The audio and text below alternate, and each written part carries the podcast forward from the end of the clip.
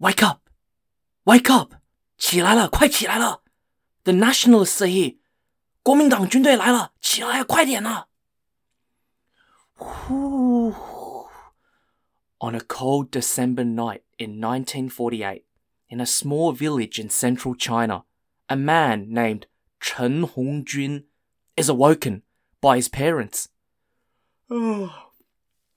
he's still so sleepy and he's really confused what, what his parents are saying. But as soon as his parents tell him that the nationalist soldiers are here, he freaks out. Oh no, oh no. Chen Hongjun knows a fight is about to start, and they don't want to get caught in the crossfire. So he quickly takes his one year old son, grabs his wife and his parents, and hurriedly leaves home. But because he's in such a hurry to leave home, he forgets to take his coat. They meet up with some other villagers on the village outskirts and find a place to hide, shivering in the cold night as they find a way to stay away from the battle, to escape the battle, to stay warm and stay together, and to survive. And at this point in time, Chen Hongjun is seriously regretting not bringing his coat because he's freezing right now. They hide for days before their food that they bring with them begins to run dry. Chen Hongjun decides to make the brave decision to sneak back to the village to get some food, some supplies, and of course, his large coat. When he arrives back to his village, he sees the village is teeming with soldiers who have all occupied the homes of the escaped villagers. When he gets back to his own home, though, he quickly realizes his home is more heavily guarded, in particular, than the other homes. At that time, Chen Hongjun had no clue why his place was heavily guarded than the rest. He didn't know what was going on.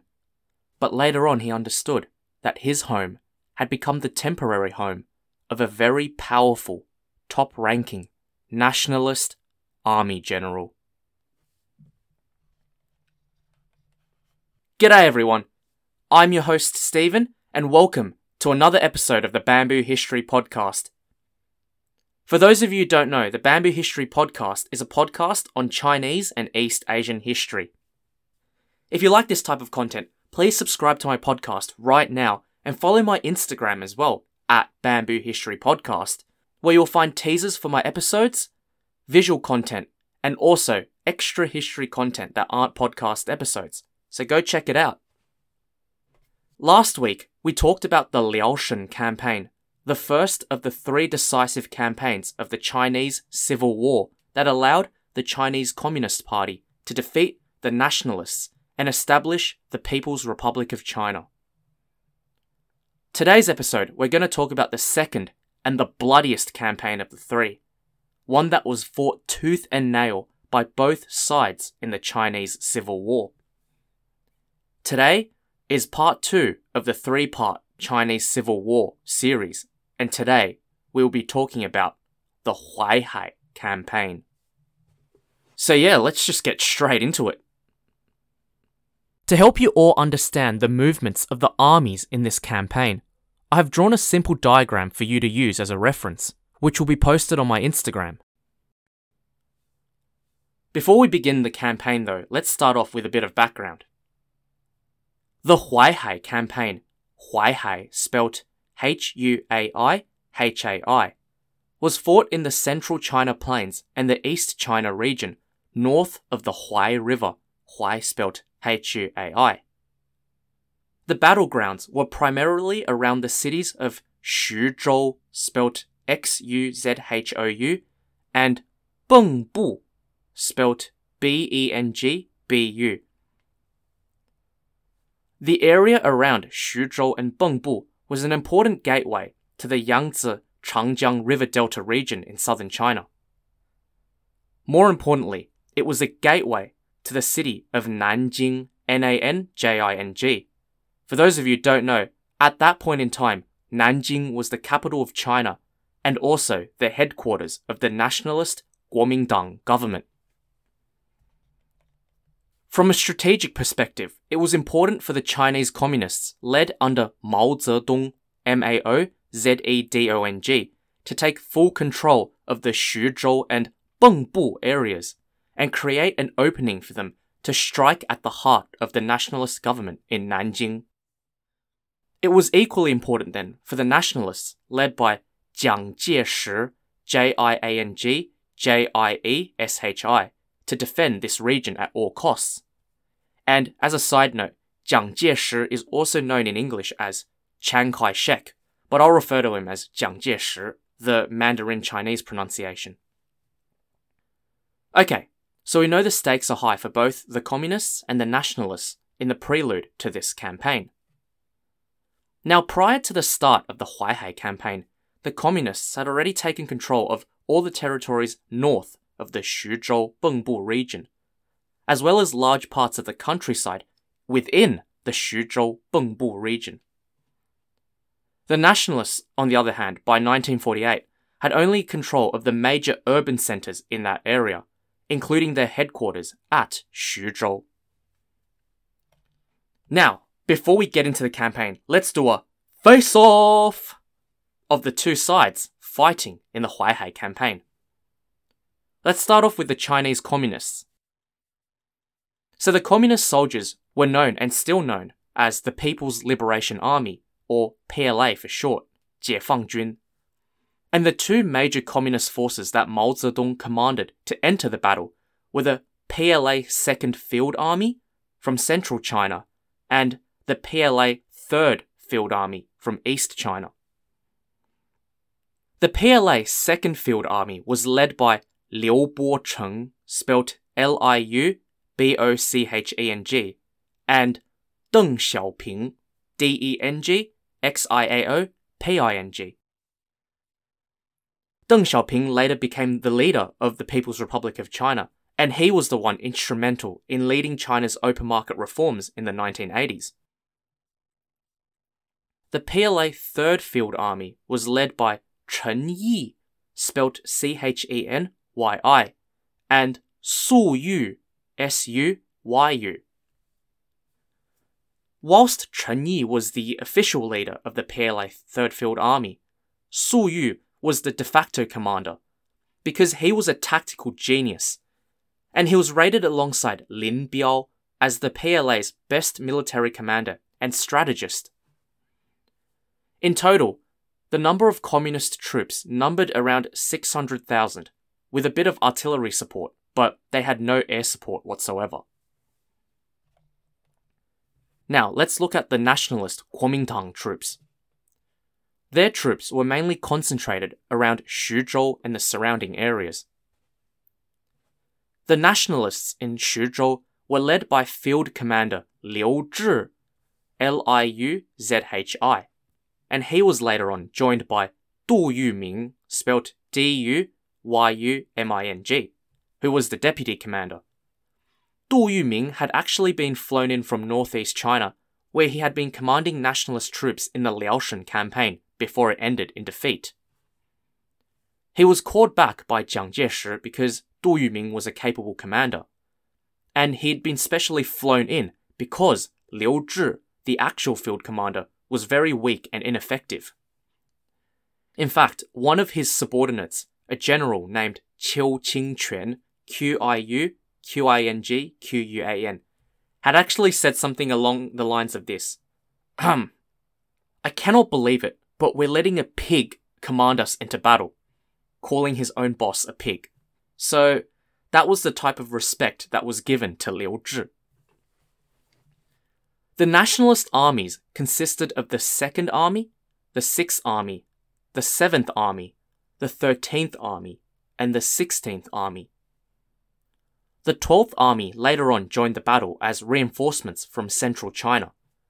So, in total, all of these nationalist troops totaled around 800,000, in contrast with 600,000 communist troops. The strength of the nationalists was their manpower, and also their equipment. They were equipped with the best weapons and artillery supplied by the US, and also other machinery like tanks. They also had air support, which is very important, as you know. So, in contrast, the communists weren't that well equipped. They had really poor quality guns, artillery, and had no air support whatsoever. But what they did have was a strong support network of local militia, as well as the support of the local civilians in the Xuzhou Bengbu area, who helped provide communist soldiers with supplies. Now, finally, let's get into the Huaihai campaign. So the Huaihai campaign officially began on the 6th of November 1948. The nationalist strategy was to defend their main city of Xuzhou, and to do so, Commander Liu Zhi ordered all of the nationalist armies in the surrounding areas to abandon the areas they had controlled and retreat back to Xuzhou. Unbeknownst to them, however, the PLA 2nd Field Army and the PLA 3rd Field Army, under orders from Mao Zedong and the Communist Leadership Group, had actually arrived already in the area and were ready to take down the retreating nationalist soldiers. Their first target was the nationalist 7th Army, who had come from the east in Haizhou and was retreating west to Xuzhou. The 7th Army was very slow in retreating back to Xuzhou. Firstly, it took them days to actually leave the area that they had been controlling. And then there were further delays when they were crossing the Grand Canal, which is a huge man made river that I covered in episode 26. These delays, especially the delay in crossing the Grand Canal, gave time for the PLA 3rd Field Army to catch up and then catch a part of the 7th Army that was still crossing the Grand Canal. And this led to that part of the 7th Army being wiped out by the PLA. On the 11th of November 1948, the remaining 7th Army became encircled by the PLA at a village 50 kilometers east of Xuzhou. The Nationalists sent the 2nd Army and the 13th Army to try and break the encirclement to rescue the 7th Army. But General Su Yu had predicted this and ordered three columns of his field army to block the nationalist reinforcements, while the remaining columns of his field army focused on wiping out the 7th Army. The 7th Army knew at this point that reinforcements were never going to come, and that they were all alone in fighting the communists. But they didn't give up without a fight. They held off the communist army for 16 days and managed to inflict around 49,000 communist casualties. But at the end of the day, the 7th Army was all alone, and with no reinforcements coming to break the encirclement, the 7th Army was eventually overwhelmed on the 22nd of November 1948, and their commander, Huang Baitao, committed suicide. The loss of the Nationalist 7th Army meant that the Nationalist presence east of Xuzhou was gone. We all know that to the north of Xuzhou, the Communists had already occupied those territories. So that left the west and the south. The west and the south of Xuzhou had three main nationalist armies there.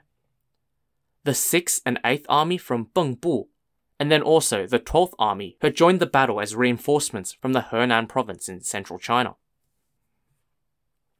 So new orders came for these three armies to take a place called Su Xian, presently the city of Suzhou, spelt S U Z H O U. And this city, Su Xian, was in between Xuzhou and Bengbu. So, Xuzhou is the main city, and then directly to the south is the city of Bengbu. So it's like Xuzhou North, Bengbu South, and then in between is Su Xian. So it was important for the nationalists to capture Su Xian because then they can consolidate a supply line between Xuzhou and Bengbu. So, all three of these armies, the 6th Army, the 8th Army, and the 12th Army, moved towards Su Xian and Xuzhou. But the 6th and 8th armies moved very, very slowly and cautiously because they were scared about being attacked and encircled by communist forces.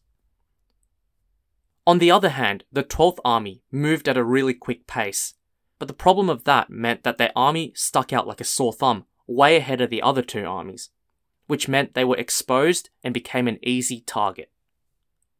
The 12th Army then became the Communists' next target. So on the 25th of November 1948, the PLA Second Field Army, led under Liu Bocheng and Deng Xiaoping, pinned down the 12th Army and surrounded them at a village southwest of Suxian called Shuangduiji, spelled S H U A N G D U I J I. The commander of the Nationalist 12th Army, Huang Wei, Huang Wei spelled H U A N G W E I, attempted to break out of this encirclement, and one of his officers volunteered to lead his army, the 110th Division, to break out first. Unfortunately for Huang Wei, this officer that volunteered was secretly a Communist Party member, and when he led his army, the 110th Division, to the Communist lines, him and his army immediately defected over to the Communists. And so, when the other nationalist divisions followed the 110th Division to break out, they didn't know about this, they didn't know about the defection, and they were ambushed by the Communists, which forced them to retreat. Huang Wei had no choice then but to bunker down with his remaining forces and wait for reinforcements. But would these reinforcements ever arrive? With the 12th Army completely surrounded by the PLA 2nd Field Army, Jiang Jieshi ordered Du Yuming in Xuzhou to rescue the 12th Army. The nationalist forces in Xuzhou at the time were the 2nd, the 13th, and the 16th Army. At this stage, you're probably wondering, what happened to Liu Zhi? Well, Du Yuming kind of became the de facto commander, and Liu Zhi was actually airlifted out of Xuzhou and left the battlefield. Du Yuming's plan to rescue the 12th Army was to essentially first retreat these three armies that he had out of Xuzhou, which meant they'd have to abandon the city. Then first head west of Xuzhou and then south and cross the Huai River. Then they would set up a defensive line using the Huai River as a natural barrier. And then from there, they could launch a proactive attack on the PLA 2nd Field Army to rescue the 12th Army. Du Yuming's plan was to consolidate his own defensive position first, and then attack the PLA 2nd Field Army. And then obviously Huang Wei, the 12th Army, could attack from inside the encirclement and sort of, and then in a sense the PLA will be attacked from both sides. And the communists, especially Su Yu, realized the danger of that because if you had two armies attacking one army at the same time, that would have been very dangerous. So there had been speculation in the communist camp that the nationalists weren't going to retreat west, like what Du Yuming wanted to do. They thought they were going to retreat southeast rather than west. But Su Yu had correctly predicted that the nationalists would go west, and ordered his PLA 3rd Field Army to pursue the nationalists before they could launch any attack on the 2nd Field Army. Su Yu knew that they had to catch the nationalists under Du Yuming at all costs. If they didn't, it would put a lot of pressure on the 2nd Field Army. And then, just as Su Yu was worried about whether their army would be able to catch up to the nationalists, it seemed as if the heavens had heard him.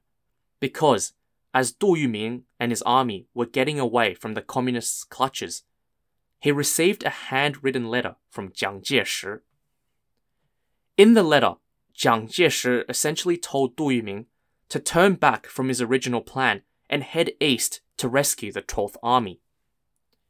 Du Yuming knew that this would send them straight into the pouch of the pursuing 3rd Field Army. Du Yuming sighed. He was like, It's all over. Jiang Jieshi sent me and 300,000 of his troops straight to the grave. But he listened to his leader's advice changed their course of retreat, and guess what?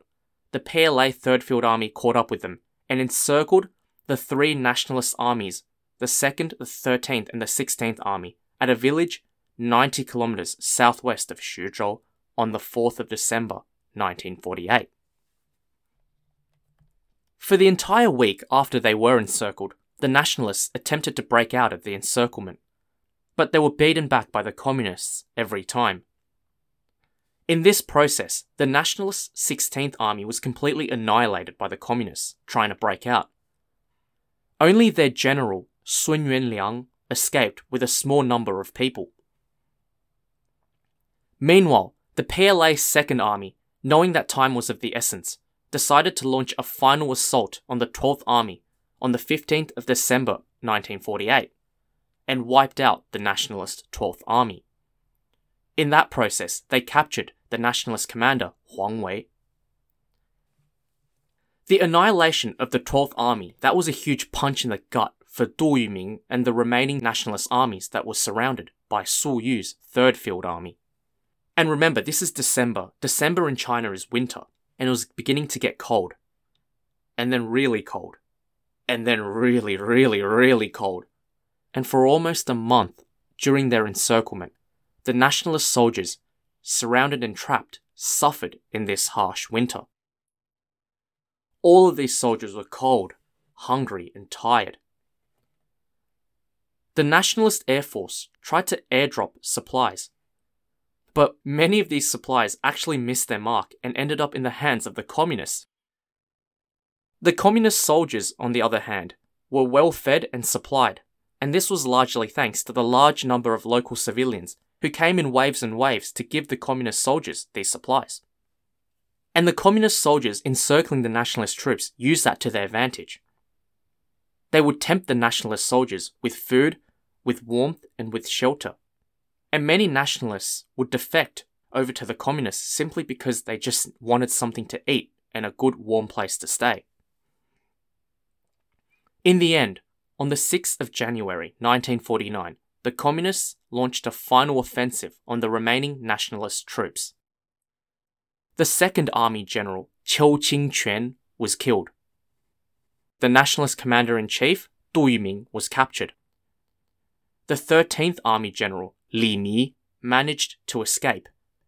And if you checked out my latest Instagram post about the um, you know, the Thai village that was founded by the nationalist troops, well, they were originally under the command of Li Mi. So yeah, check that out. It wasn't a podcast episode. It was just some historical content that I wanted to share with you guys. The only two intact nationalist armies, the nationalist 6th and 8th armies, remember those two armies that were scared as hell of the communists? They barely even fought the communists, and they were the only two armies that survived the campaign for the nationalists. They retreated south of the Huai River. And as a result, the Huaihai campaign came to an end.